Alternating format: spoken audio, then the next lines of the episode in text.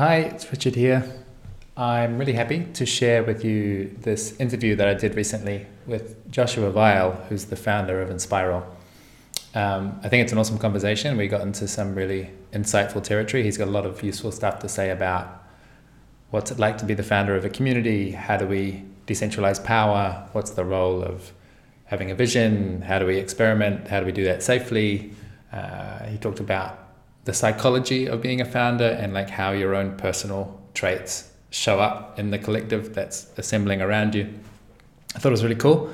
Um, if you don't know about Enspiral, it's probably not a good first place to start. I'll um, I'll add some links in the description so you can read or uh, listen to some other conversations to get better context. If you've never heard of Enspiral, it'll help you orient. Um, but if you have heard a thing or two about how that community operates, this I thought was a really insightful uh, unpacking of where did it come from and what's it like to try and actually to successfully start a community like this like what impact has it had on his life and the life of other people.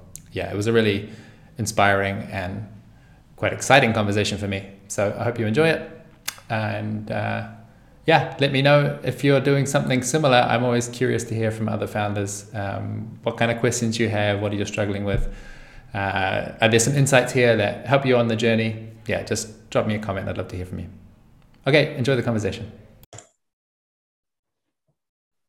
So thank you so much, Joshua, for joining me. I've got tons of questions. I hope to get to at least two or three of them. Um, basically, the frame that I have in mind is uh, Enspiral was my first experience of something that has been really profoundly impactful in my life. Um, and I, I attribute that to this combination of a place for belonging and a place for meaningful work. I think those are like two two of my core needs. I didn't know that I had them. Then once I started meeting those needs at Enspire, I was like, oh, right, like this is this is what it's like to be a fulfilled human being that's on some kind of path of development and feeling like I'm contributing and plugged in. I've got a place, all that good stuff. And um, once I decided to leave New Zealand, I felt like um, I don't know if Enspiral is going to meet those needs anymore. You know, like it's so um, the center of gravity is still down there. And so then I got into this this thought process of like, okay, well, I want I want to make sure that I've got something like Enspiral wherever I go. How do I start a new one? Um, and also in the process, like meeting other people that had similar dreams and wishes and feeling like other people would like something like what we have at Enspiral So I've been on this big project of trying to articulate what are the design patterns, what are the essential ingredients, what are these foundational pieces that are sufficient to kickstart the evolutionary process for uh, groups starting to do something like whatever it is that we're doing. Um, and that's been that feels reasonably successful in the sense that other people are copying the patterns, they're they're remixing, they're sharing back their their lessons. It feels like there's an emerging meta community of, of other community builders learning from each other. Um, but lately, I've become more and more, you know, that's a whole process of like extracting stepping outside of the Enspiral context and going, what are the design patterns that, that work in other places? But lately, I've been really called into the Enspiral context and saying, what is unique about it? Like, what is that? Um, what is the special source? What is the what was the unique lineage? What was the conditions that um, contributed to this quite unique thing in the world? Um, like at the moment, I'm involved in three different communities, and they're all dealing with conflict at the moment. And it's just obvious that one of them is going to like one of them is definitely going to explode the other one is probably going to explode and the third one's Enspiral. and i think it's going to be fine um, and it's and and and that seems to be really normal that like um, community groups often explode when they encounter difficult issues. And it seems like there's some kind of process where like i say it's like evolution where um, a lot of experiments are going to fail and then occasionally one will survive and that has got strong genes somehow. It's got some kind of really resilient dna so it gives me my hypothesis is that maybe Enspiral came from some prior evolutionary process that um, generated some really resilient, really creative um, DNA. So that's my first question: is is what can you tell me about where it came from? Like, did you see something? Did you visit a community? Did you read something in a book? Um, yeah, like were there specific people that that touched your life that you were like, oh, okay, this is what I need more of, and this is how I want to change it. Like, Where did it come from? Yeah, cool.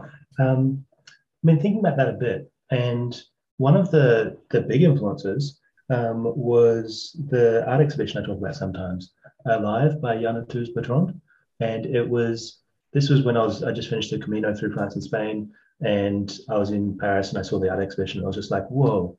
I've never really thought about impact that much. I thought about you know social issues and plastic bags are bad and that kind of thing, but it was the first time that I sort of bumped into global issues, and I I think that was for me that was very much one of the key parts of the Enspiral DNA was just like so much of the world's busted. Like whether you're talking about money or climate change, all the things, just as a whole, it felt like our society was awesome in some ways, but a blight in many. And it was the blightedness of human society and the we need to do something to make a human society which is actually worth keeping and is going to survive over millennia. That I think that was the big drive for me, or a big piece of DNA.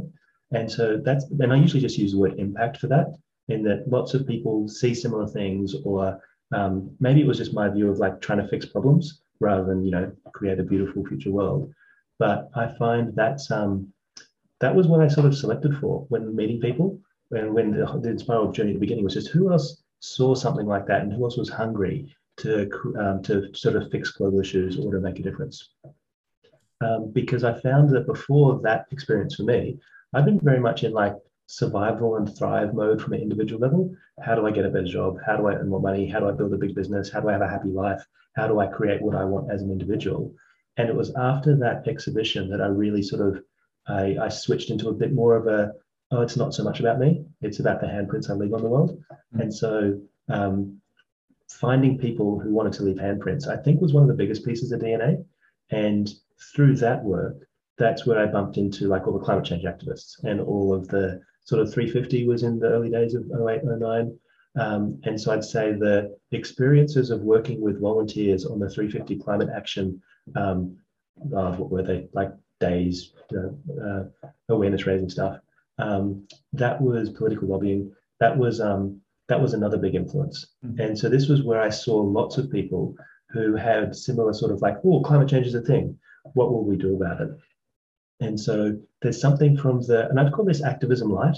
I don't think this was hardcore activists who um, are like very much more disruptive and a lot more sort of political theory under their belts and and so on. Not that angry. This was much more like, oh, I've just heard about climate change, and oh, here's a friendly group where I can go and join and, and make my things heard, uh, voice heard. So I'd call it like activist light sort of. DNA. Mm-hmm. So there was something from that um, which was sort of quite influential as well. Um, so that was there's, there's sort of two strands which are related a little bit. There was, I'd say, another strand about um, self-organizing, and that was mostly from a book from Ricardo Semler. Semler. It mm. wasn't Maverick. It was like seven day week, seven day work week, or something like that. And I might have read this in like 2004 as just one of my general business books. Um, at the same time, I was reading things like um, Built to Last by Jim Collins, um, Good to Great, sort of regular, a good business kind of literature. And somehow I came across that one. And just the concept of like, oh, most employee, most uh, organizations and corporations treat employees like children. And what would happen if you treated everyone like adults? And was the key premise I took away from that book. And it always, I think I just resonated with that in my personal experience of joining the, joining the workforce in the early thousands as a programmer. And it's just like, oh, companies, bosses, hierarchy, this feels weird. Um, and then I went into like hiring people and managing people in a small web development company. And I was like, oh, this feels awful. I never want to manage someone in my life again. Um, and so I think those two experiences of both being an employee and having bosses direct my work, and then being a sort of a partner in a small firm, hiring people and trying to make it all work, um, where both of those experiences felt quite toxic or not very good for me. Um, so I walked away from them with like, I just want to work with peers and I want to work alongside adults, even though I'd call myself half an adult when I helped start Enspiral. Um, so, so that, but that was that was probably the depth of the self-management lineage. Um, was that book, a couple of experiences, and then as I started exploring that journey, then I started to, you know, find out about Morningstar and find out about, you know, the wealth of self-management um, folks out there, Mondragon and whatnot. Um, they're, they're, they're more of a cooperative vibe, and um, so I'd say that was one sort of other sort of lineage of energy, which I wove in together. there were, a really influential book for me was Here Comes Everybody by Clay Shirky. And that was just like, oh, internet organizing and flash mobs and um, how can you get large numbers of people to coordinate their activities through the internet. And so this idea of like, oh, maybe with software and internet type things, we can organize a bit differently was this sort of the core premise, um, which has been a long winding road. And I've got lots of different views on it now than I did at the beginning. But I think that was a big impetus for me to think about, um, okay, if we're going to do something as a group of people, um, what sort of impulse will be in there? And then I'd say the final big lineage um, or impact was from uh, Billy Matheson and the Regeneration crowd. And so that was very much, um, this was about the time I was volunteering with the 350 people. I started volunteering with this group. They were called Regeneration. It was basically like youth leadership. They were getting young kids in, or kids at the end of high school and teaching them about, they do these uh, retreats and they teach them about, you know, just being effective adults um, and also kind of nudging them into the direction of sort of impact and change making. And, um, but I got to see how those events were hosted. And that was my first experience in, I'd say, um, uh, the art of hosting, which not the I, I, went on the art of hosting trainings with that actual group of people, but just the art of gathering and facilitating and so on. I saw that firsthand, and I was and um, I remember in our first Inspire been going for like six months. I was like we should do a retreat, and like eleven of us got into a batch somewhere, and and we sort of just from what we'd seen just replicated stuff. So it was very blind copying and not very aware. But I think that really led um, to a very uh, hosting culture. And at the end of the day, if you look at Enspiral, like we started out with a lot of programmers. A lot of the programmers have faded. There's now much less programmers, but the facilitators and the hosts have stayed. And I'd say that's the social backbone of the community is people with deep skill and interest in how do you get effectiveness out of groups of people. Um, so that would be, I was going to call that the fourth sort of sort of strand. Um, the one other piece of the puzzle for me, or influence, was in my early um, uh, early 20s. I lived around an ashram community in Sydney for a while. And so that was much more like yoga, meditation, sort of spiritual community. And but it was a bit of a sense about when you talk about belonging and when you talk about a community, there's something about that community which was like, oh, I kind of had that experience of what it means to be in a wider extended family. And I think that would have had some sort of impact on uh, the DNA of Enspiral. Hmm. This is interesting, um, especially that thing about uh, Ricardo Semler and this idea of treating people as if they were adults, um, even even at work. Um, did you have experiences of like had you been in groups where you felt like everyone was being treated like an adult and that that you could see because what you a lot of what you described um, is like me is that I, I call that being motivated by the negative space. Like like we're having this negative impact and and I was a I was a manager and I hated it. And you know those kind of like knowing that there's something wrong and that propels me somewhere. Um, but did you have yeah these adult to adult experiences where you're like yeah it should be like this. And and and did you have a taste of the a taste of the destination? No, hmm. not really. Um, i would say i the more i've worked with people over the last sort of particularly over the last decade um, i've learned that i value freedom more than most people do. And so there was something about like i don't like being told what to do. I like to find my own way. I'm just like a grown-up toddler in a way. Um, but i think there was that desire in me which was like oh, everyone else must, must want that kind of freedom as well.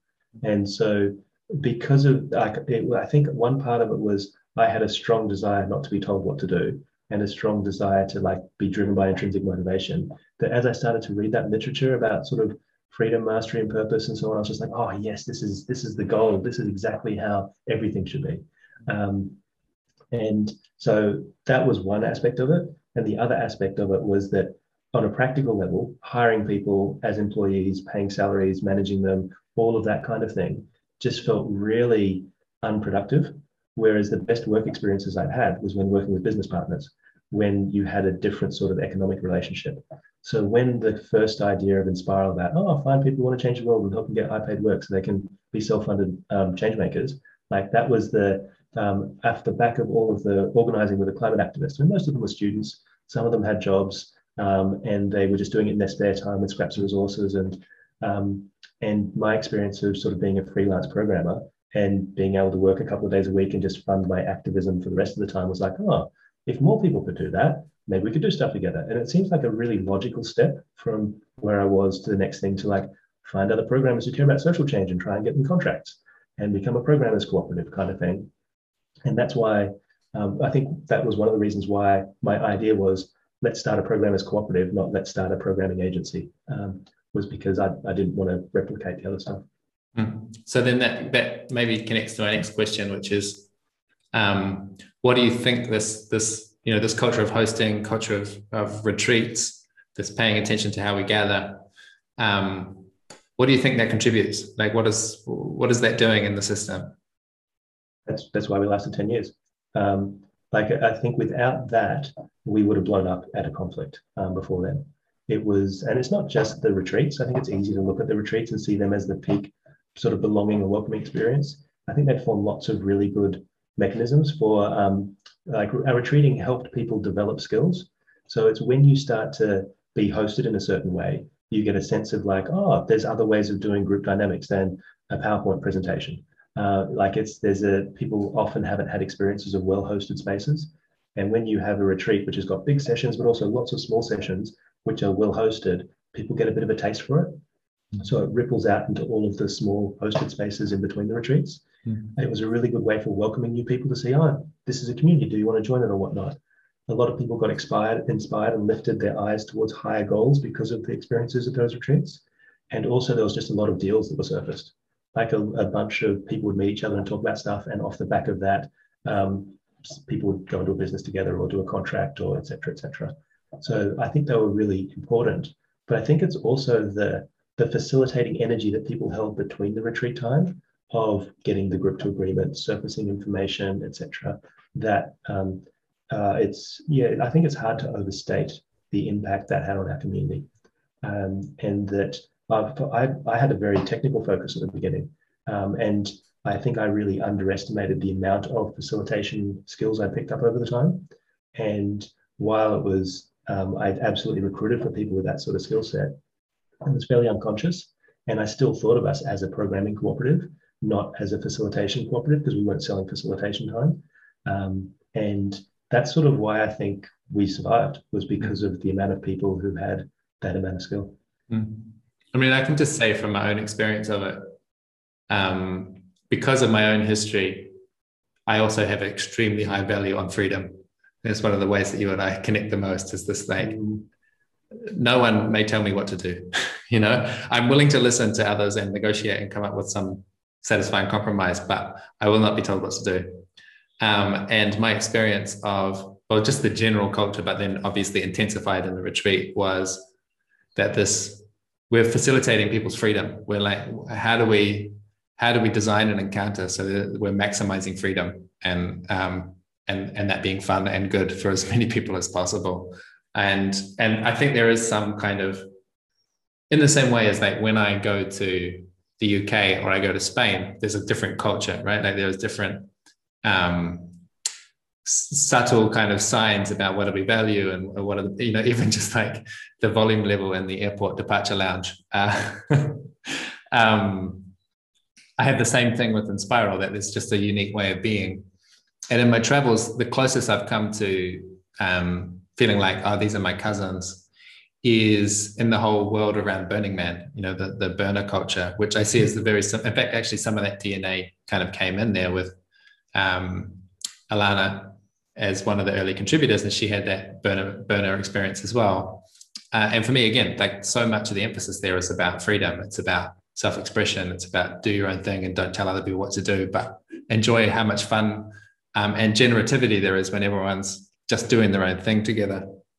Um, but it sounds like one of the one of the themes that I'm hearing here, and and please correct me, but it seems like you didn't have that clear of an idea, like you didn't have a taste of you hadn't been in a big group of people doing that free self-expression and, and uh, free self-organizing seems like you didn't have that clear of an idea but it was just like some important north stars to go to and a lot of motivation and energy um, rather than like having mapped out a plan ahead of time yeah definitely um, i think there was a, just a lot of throwing spaghetti against the wall seeing what sticks and then the things that stick building a narrative about them afterwards and like because while the whole idea of like you know, more people working on stuff that matters and, you know, people want to change the world, get high paid sort of contract work.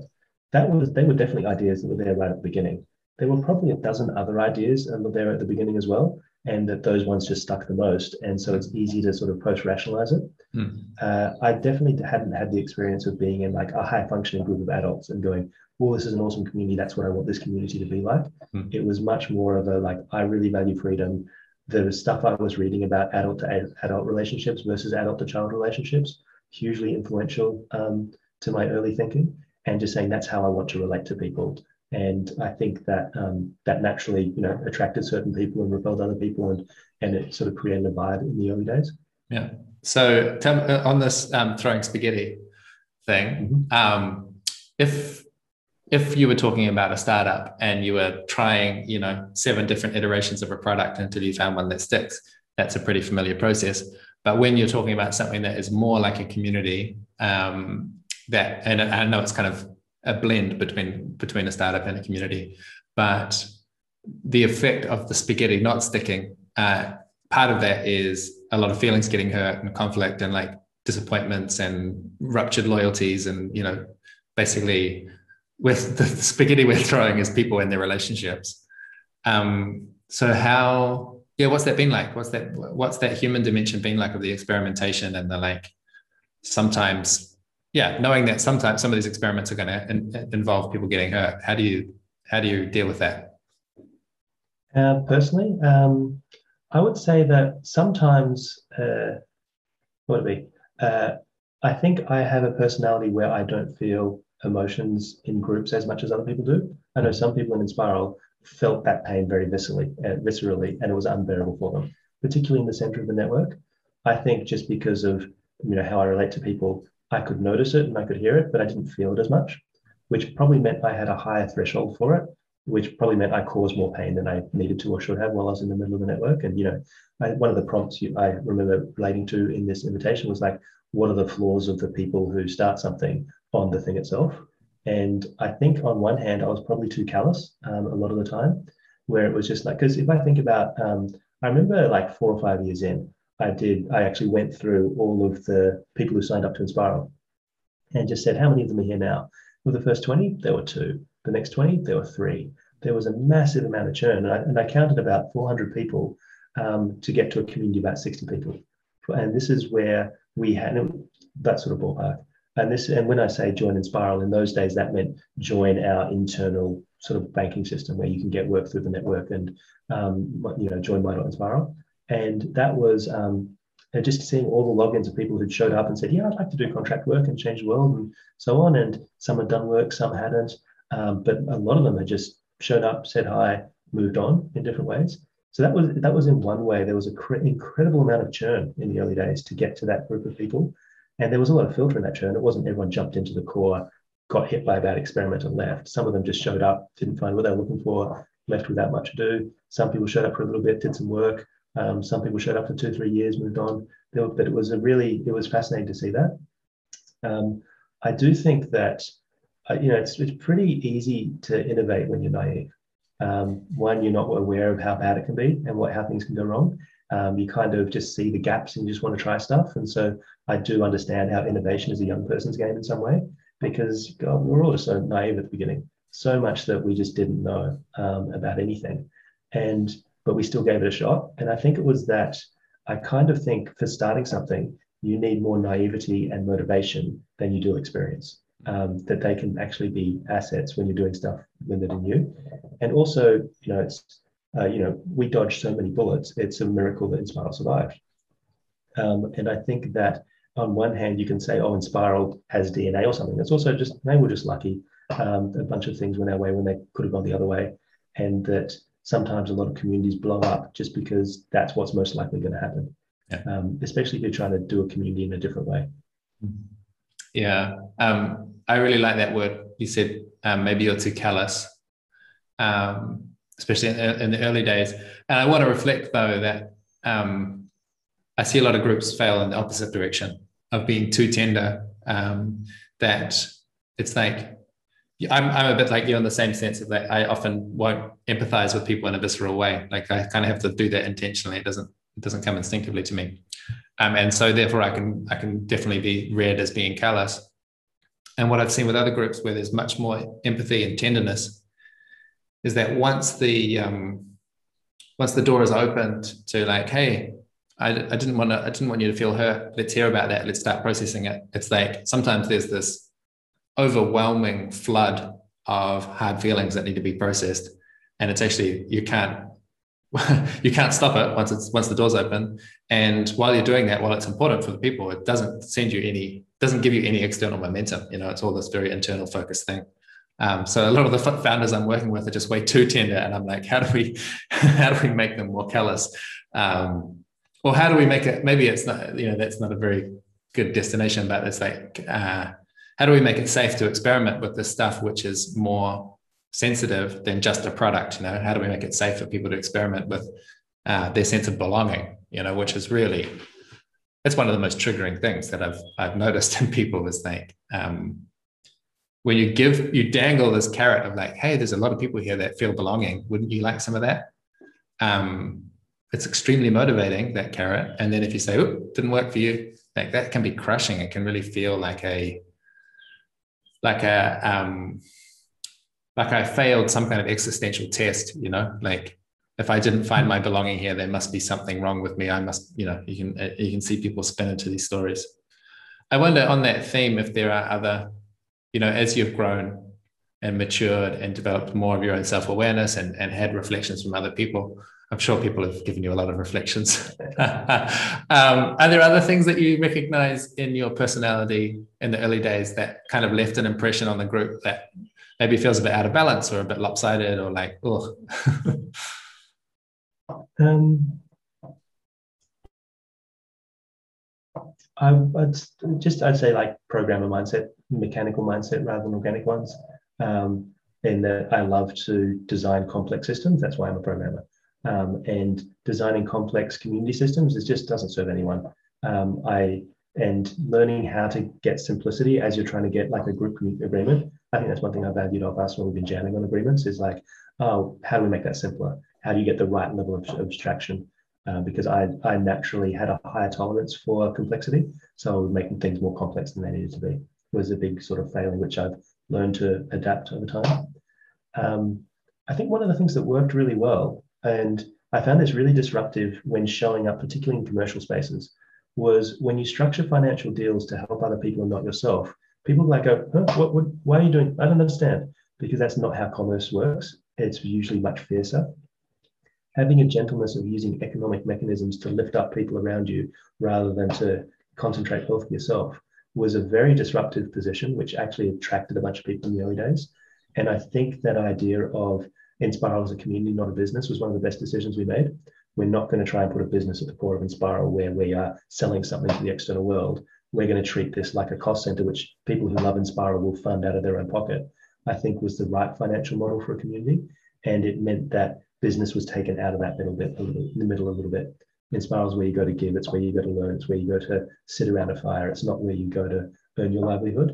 It's where you get cheered on to earn your livelihood in other ways. Um, and so anyway, that, that's a bit of a tangent on, but it was that that showing up as an active service in a business context, which is really naturally for showing up in a community context um, and to give in that way.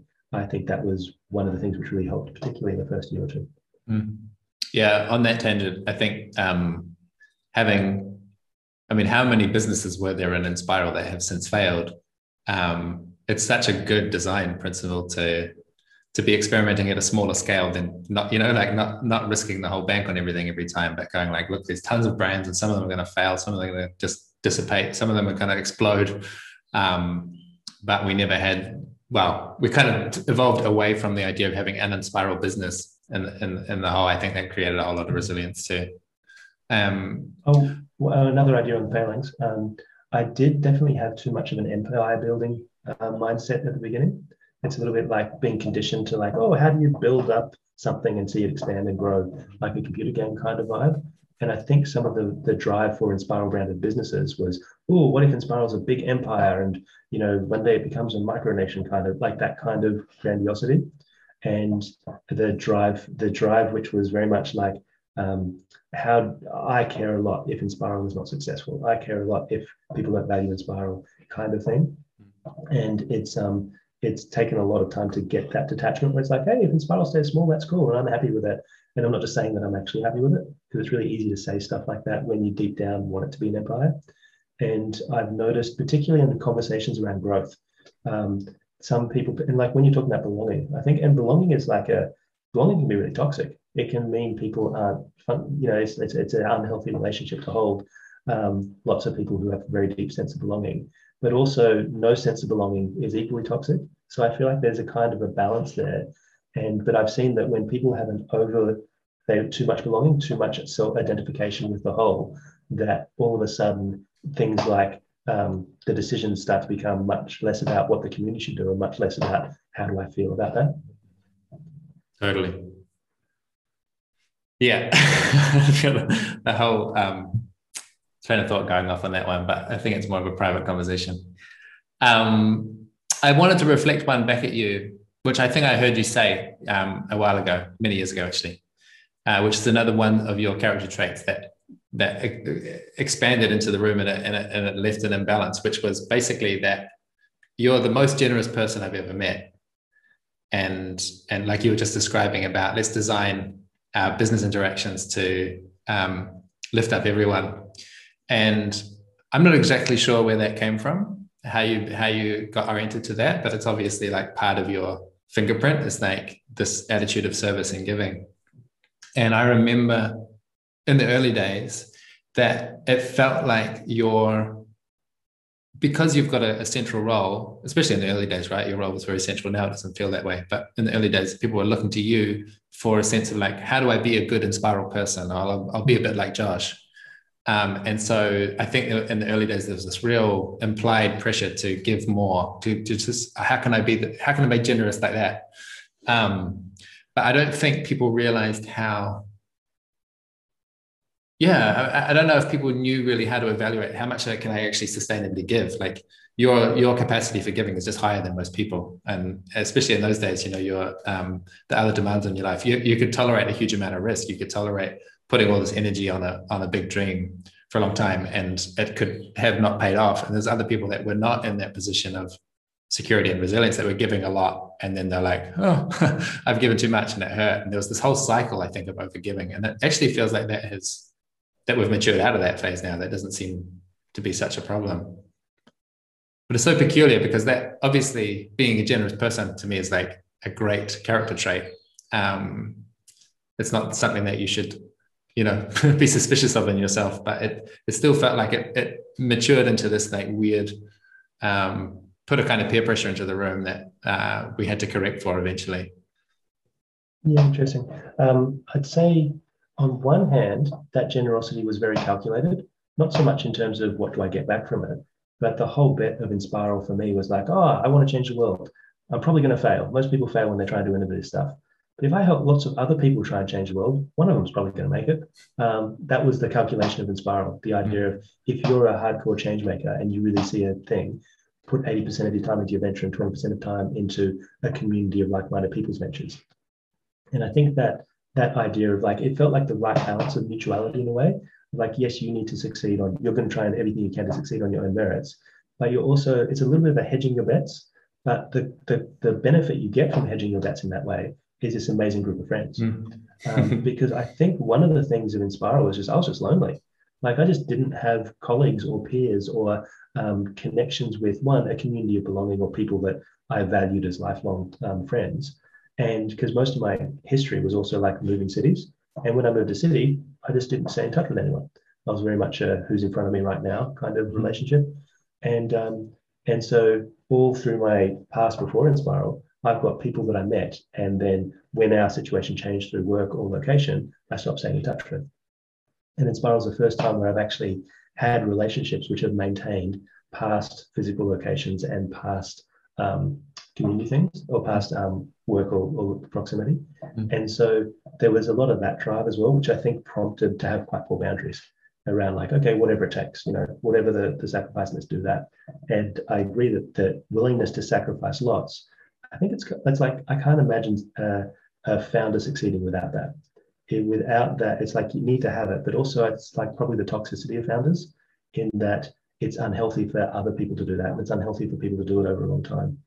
Um, and we and I, you're right, we did see lots of people who stepped in, and gave too much and got burned and had to step out.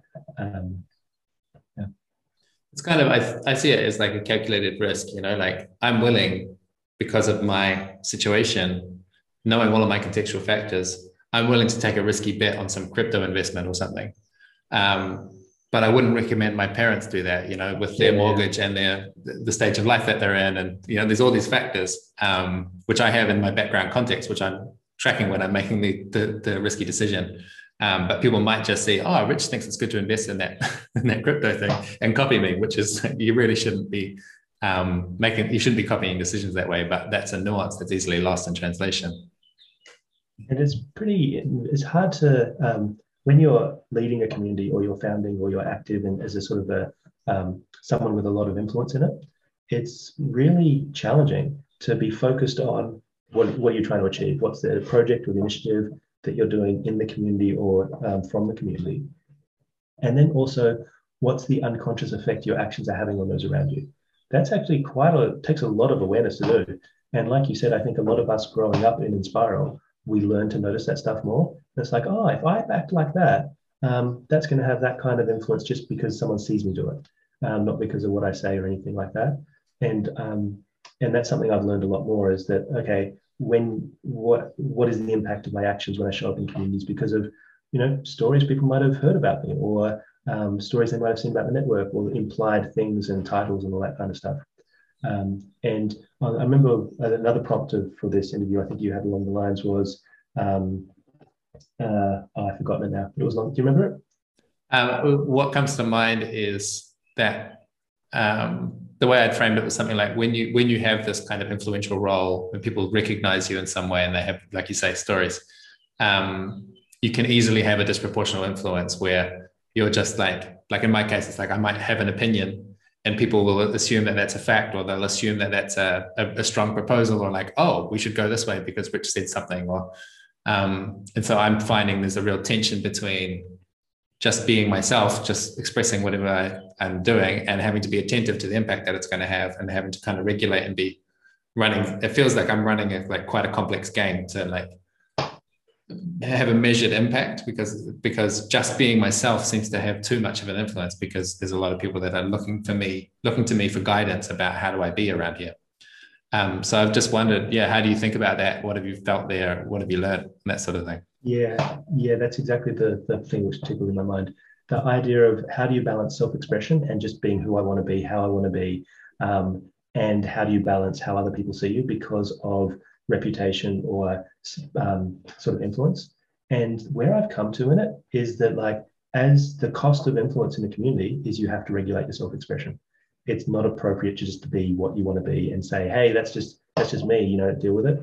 I think the the responsibility of whether your influence is um, desired or not is that if you have a lot of influence in community, the responsible thing is to pay a lot of attention to the impact your words have and that sometimes it's not appropriate to say some things or be or to act in certain ways just because of the influence you have and that can feel really restricting. And i battled against that for most of my time when i had a lot of influence in Enspiral because now that i've got much less influence i am so much happier. I, I enjoy this community so much more. Um, it is just it is the uh, it's it's such a gift to to have the history with Enspiral but then now to have this freedom and this space where it's just like oh, I can be myself a lot more now. Um, and in one way, I think that's why one of our best ideas as a community was like, no one should lead all the time. Um, everyone should lead some of the time. And I think that's just such a, a rich sort of um, philosophy. And that, like, yeah, when you are in a position of leadership and lots of people know you and you have asymmetric relationships or asymmetric influence or power or money or what information, whatever it is, that to notice when people are in that position, to give it a name and a role, and to give it a lot of support, and to realize that it's unhealthy for people to stay in that position for very long. Because when you're in that position, no self-expression, that's not on the card table. You're there to serve the community. Um, and if you want self-expression, step out of the middle. Um, I think is a that's I wish I hadn't known that. If someone had said that this is the rule, this is the game you're in, yeah. Uh, I think I would have found that quite healthy, and I probably would have stepped out earlier. Mm. Uh, this is so interesting. Just rewinding the tape 20 minutes to when you're talking about freedom, because uh, this is the opposite of freedom, right? This is obligation. Yeah. This is responsibility. This is like having really strong limits put on on your authentic, you know, spontaneous self-expression. Um, and I can hear the relief of like, now the now the the system has evolved to a point where you can relax a bit and just be yourself, and because you're not having such a strong responsibility. Um, but I wonder if there's if you've thought about um, you know if, if it's like there's freedom over here and there's responsibility it's like you started very free then you got this responsibility and you've come back. But i wonder if there's kind of like a higher um, integration of those two poles like uh, have you uh, do you have ways of thinking about responsibility or obligation or freedom now that um, that kind of attend to that polarity? Do you know what i mean? It's, it's kind of a tricky question i'm getting at. A little bit. If i start to think about the flaws in my personality now after like the Enspiral experience and so on i am so allergic to responsibility like in in like my work in dev academy sort of with the you know 25 person company and whatnot as soon as i'm kind of like shuck, shuck I don't know, avoid responsibility sometimes. And I notice myself doing it because I get the the feeling that the more responsibility you take on, the less freedom I'm going to have. Mm-hmm. So I would say if there's a higher plane, I probably haven't reached it yet.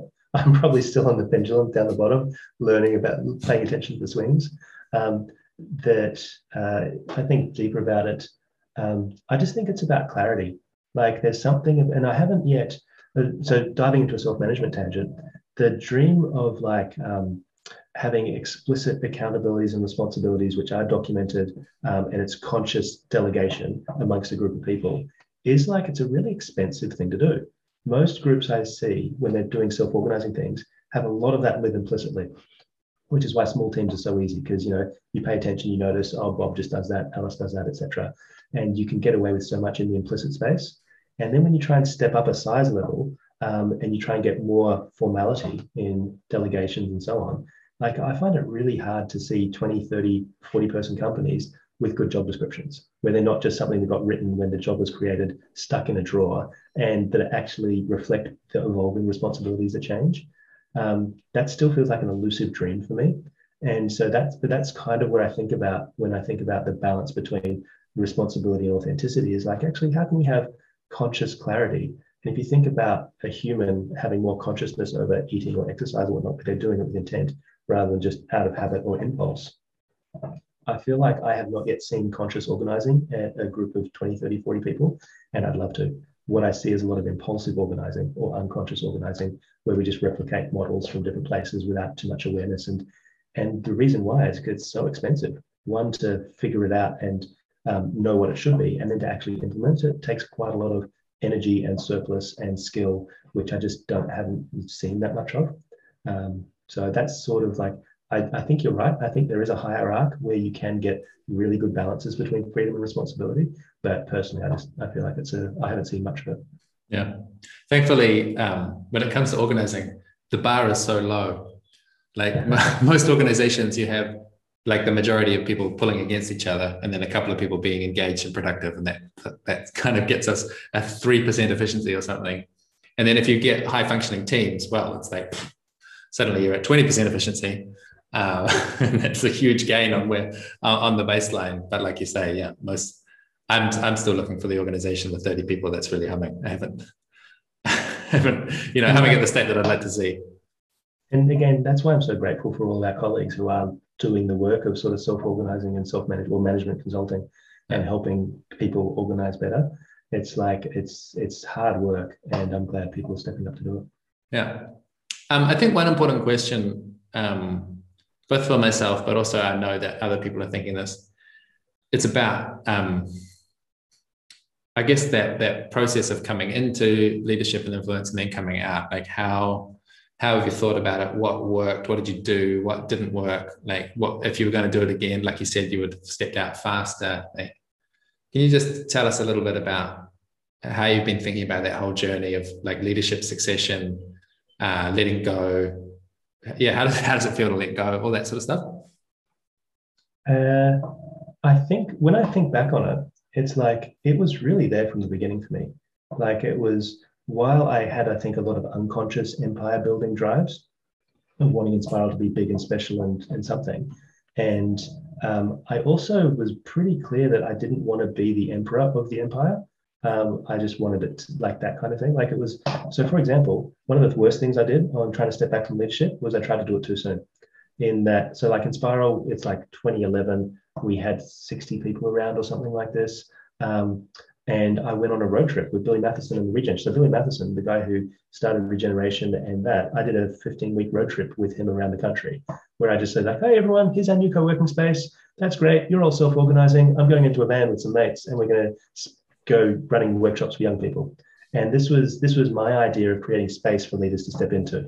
And it, it was horrible. It only worked because a couple of people stepped up and made massive sacrifices. And they just wore the, the pain of jumping into the middle to organize this chaos of a party that they didn't start. And so it was more of an abrogation of responsibility than it was creating space for new leaders. So that was something that didn't work. Um, and it was that was one of the bullets where it all could have fallen over and it didn't because a couple of people stepped up, um, made big sacrifices, and um, kept it all going. Um, and so the other one, it was so I think the impulse was there to step back from leadership from the beginning. And that was, I think, really useful to know that, okay, I, I, can't remember when we started using the phrase of like, no one should lead all the time, everyone should lead some of the time. But for me, that was a real mantra. And I really just paid a lot of attention to like micro acts of micro leadership.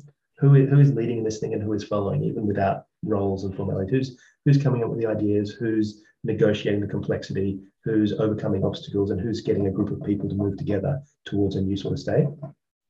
Paying attention to that, celebrating it whenever I could, um, sort of egging. I, I did a probably a bad thing I did, um, and this is I remember probably Ants. Ants said um, the definition of spiral is digging traps, or digging pits for your friends to fall into. Um, it was something along those lines where I was like, yeah, I did that.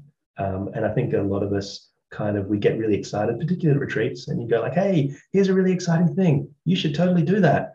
And sometimes people would, and um, and so I did a, a often the way I, in my head I was like, oh, if I have more influence in this community and I can see an opportunity, maybe I can work alongside someone to help them lead towards that opportunity. And maybe we can do it together, or maybe they can do it a little bit in front, or maybe I can do it a little bit in front.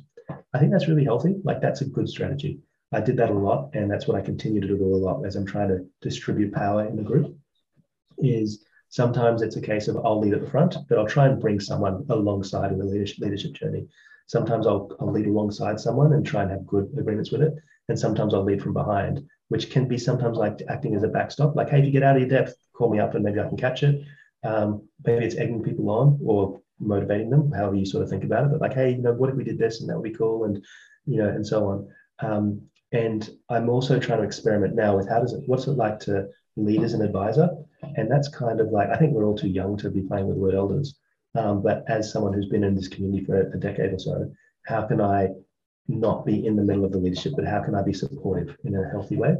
And so I feel like a lot of the that idea seems quite sound to me, and I still like those practices, but it can take so many mishappen forms, which are digging tra- traps for your friends to fall into, or setting people up for failure, or helping people com- give too much, etc. Particularly in a community context where you're not paying people to be there. Mm. Mm. Well, at least I can report um, something worked over the years. Something worked. Like it definitely feels like, of course, you've got a unique role to play. You've, you've um, like if you if you had to ask, if we did an anonymous survey and said, um, who who in this community most embodies the values and the vision and the culture of Enspiral? If you had to choose one person, who would it be? Um, I think your name would probably come to the top of that list. Um, but even that, like if we had taken that pulse um, like five times over the last 10 years, uh, you would have gone from 100% everyone saying you to now maybe 51%, you know, like that, that, and maybe even not, maybe even not. Yeah. That, that, um, maybe we should do that. Maybe we should take yeah. that survey. Possibly. It feels a little bit um, like find the person who embodies the values of a community the most. Feels like, you know, there's some consequences to that question. But I do think that one of my goals has been to have less people who know me and less people who rely on me in the community. And that's just solving relational asymmetries um, I found that concept of um, looking at asymmetries in a group to be like there need to be some. You can't have homogeneity, um, but homogeneity. I don't know. Um, but uh, that um, noticing when there are as- the asymmetries and then consciously managing them as um, tensions in the community. Mm-hmm. And so that's that was that would probably be the other thing I'd say for people who are finding themselves in the center of a community and wanting to have be less in the center. That one of that is to spot people who are taking or uh, have the potential to take acts of micro leadership and then working alongside them in that co leadership I mentioned.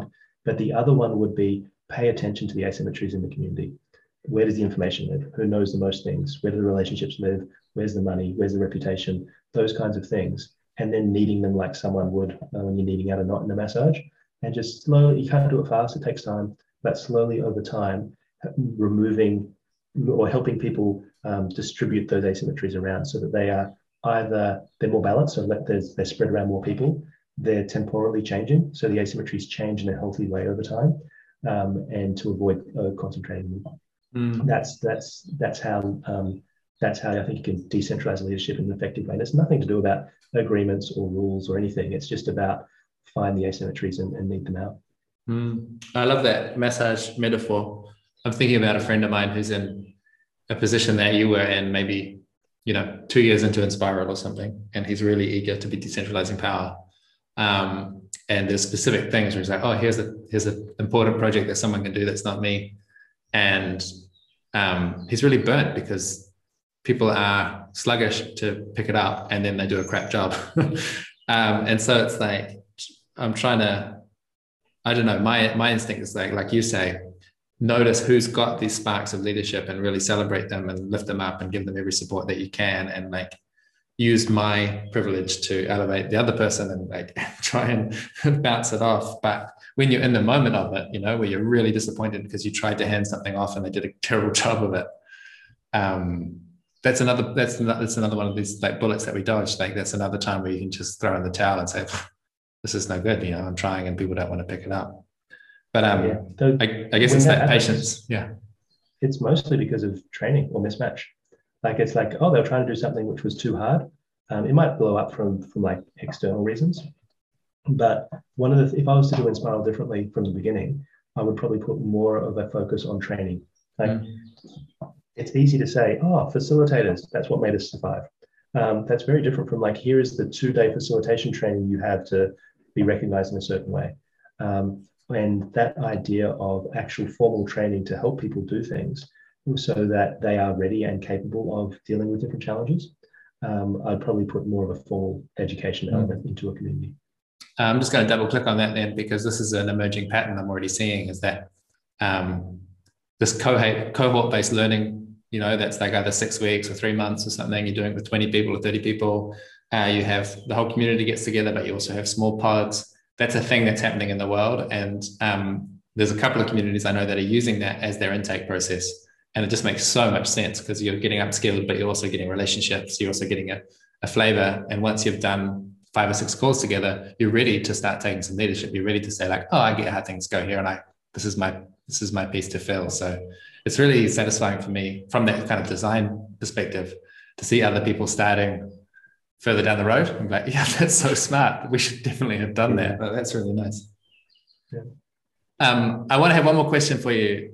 Um, a few times you've mentioned this empire building instinct, and and um, and you can see the shadow of that, right? Like there's some kind of I don't know what it is. For me, it's like an ego thing of I've got to have a big impact, or else I'm not worthwhile, or blah blah blah. You know, there's some mm. there's some immaturity in there. Um, and that's why I called it micro solidarity as a way of like, because I knew that this empire building is going to arise in lots of people that are attracted to this kind of work, and I wanted to kind of club them with that micro word. Like, if you're if you're not doing it at the small scale, you're not doing it. Um, but all of that disclaimer, I would love it if you would flex your empire um, muscle just for a second. Um, so, like, let's imagine that somewhere between what Enspiral is, you know, the, the stories Enspiral is telling in the world and what micro solidarity is putting into the world. And there's now game B, there's this explosion of intentional communities. There's lots of like, um, yeah, people having another go at doing transformational, impactful collectives. Um, yeah, what's your vision? Like, if you imagine there was 50 Enspirals out there in the world, um, do you have a sense of like what that what what needs in the world could be met or uh, what impact could be had or like yeah any any painting you've got for that vision of like what would those what would be the difference between those collectives and how would they play and all that sort of thing i'd love to hear just briefly yeah. without getting too intoxicated? Um, oh, it's easy when you're talking about other people's stuff. Um, and to me, the the opportunity that's most present, it's like if you look at the history of building societies, um, and this is one of the earlier models, or not early, but it's early for us, right? Model of cooperative cooperative movement of like, hey, we can borrow money from banks, or we can just pull our own money lend the money to each other, and maybe that's better for us. And the impact that had on communities and well-being and belonging and connection was really material, and it was global, and it spread as a model. And so, my sense about the the best use of if you had 50 Enspirals or better versions of Enspirals connected with each other, because my first hope would be that they're all much better than we are. Um, like it's the, there's I think while I, um, I don't know many organizations that look like Enspiral that were before we were, um, I hope that we're just an early offshoot in terms of where evolutionary history goes, and that other people will find what the sustainable form of this type of community looks like, and they'll refine it and they'll help it spread like wildfire in its own right. So I'd say one thing to consider if you're doing a community like this is like you're an early species. Find some good DNA, help it share. Doesn't matter what happens to you, it just matters what happens to the species. Um, and that if we all keep doing this as evolutionary research, enough DNA will be created that we will see something which can be more powerful than like limited liability companies, which is another thing which has spread like wildfire in the last 400 years. And you can see the impacts of that organizational form on our planet and our species. So I think there's one line of impact, which is just like build a better organizational species, help it spread around, and help bake into that DNA like the don't kill your habitat kind of vibe. So that it's like actually you're here to you know create benefit around you, not to extract benefit towards you. Um, so I think that's that's the one thing I name. I also think there's other opportunity which emerges, which is very much around to it's if we had the perfect organizational form but we had no resourcing behind it, it's a waste you need to have the oomph behind it to actually do something with it. And I think that's where commercial success comes in. It's like if we don't build, and this is where I think empire, the, the trap into empire building is like, I'm here for global impact. If I just make life better for 200 people, that's nice, but is that the best I could have done with my time in the world? Um, and the natural thing is, oh, we need to do bigger, we need to do more, we need to do faster, and then you, you know, you're modeling yourself off the Ubers of the world and the unicorns as your benchmark. And so I think that um, it's a natural sort of thing. I think the, the logic is sound, um, but within that sound logic can hide a lot of emotional shadows, particularly for founders. And so, you know, there be dragons kind of thing. But um, the I think the way to get the oomph with where we're at at the moment, if you had a network of 50 awesome communities with each other, is like, cool, you might be in the business of R&D for uh, DNA. So you're, you're researching DNA for the betterment of this organizational form but you're also in a commercial search function where you are trying to find valuable companies which people can own and they can control and they can use the surplus of those community of those companies to go towards a generative future for the planet. Mm-hmm. And so I think that's the other thing is, and it's like, you know, we were a programmers collective. We were a service business. We were selling people's time for money. It was a lucrative model which gave us a surplus to explore a whole bunch of space. If we had have been um, in another industry and say, say we're a bunch of facilitators, much less lucrative industry, much much more shallow market, much hard. You need to cut through. You need to have a lot more skill and reputation to cut through in the facilitation game. We probably wouldn't have succeeded as a cooperative. We wouldn't have had the surplus to make mistakes. Mm-hmm. So, and that's that's a pretty simple, boring organizational model. But I feel like all these communities who are searching for commercial opportunities, when they find one, like if, if imagine if the next Uber was discovered by one of these communities and a company within it was like, hey, I think we have struck commercial goals. We'll need to go really fast. We'll need to raise resources.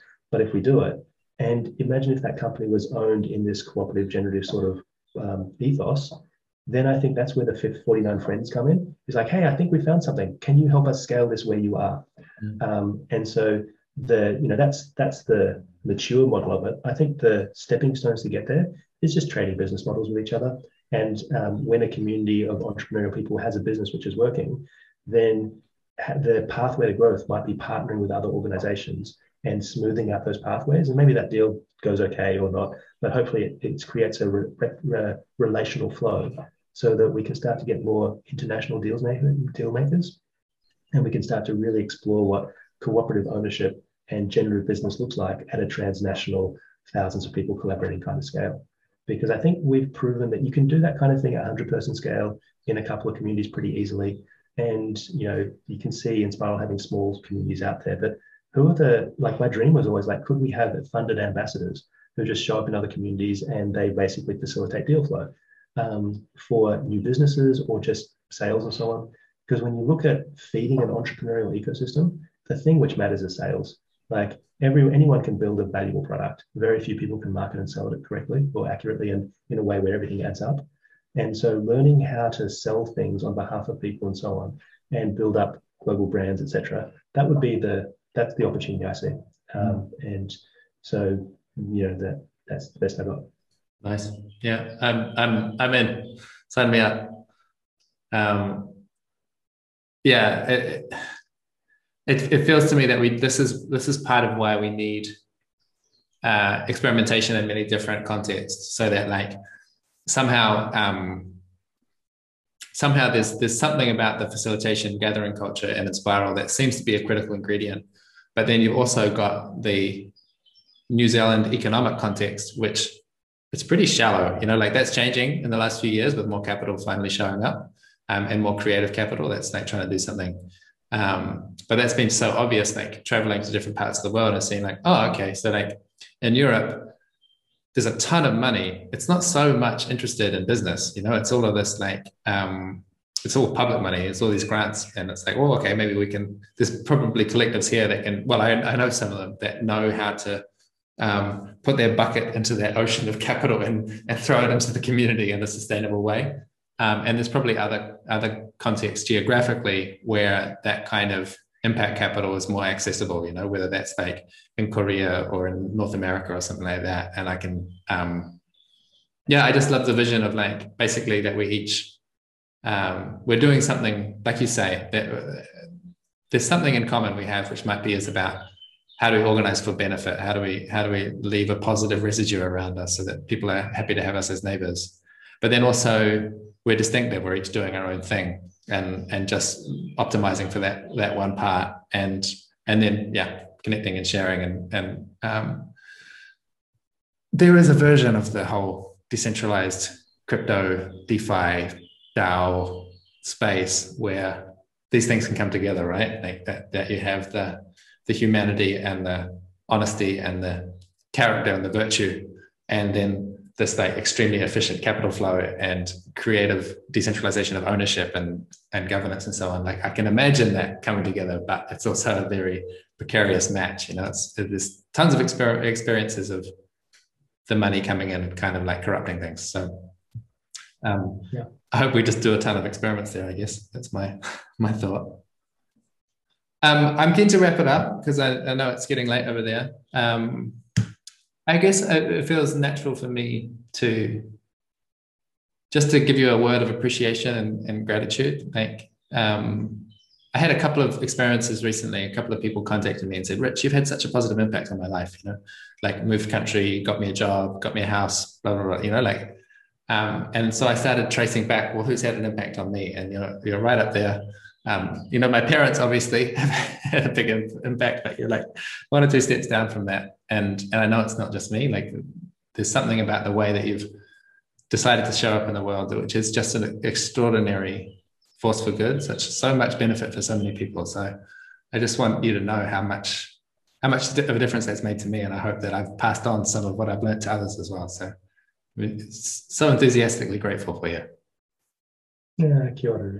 Um, I would say that that's the that's the drug of generosity, right?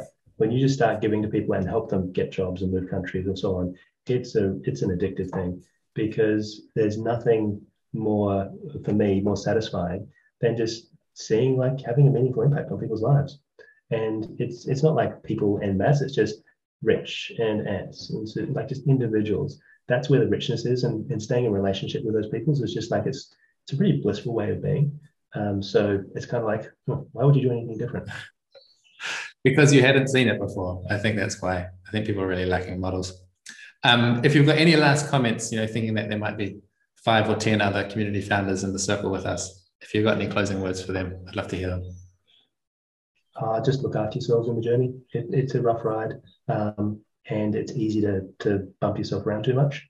And just you know, uh, thank you for everyone who's dreaming of a better world and taking a step towards it. It's just like the more people we have who are doing that, and the more people we have who are doing that who are consciously lifting up others around them, then success feels inevitable if we can crack that.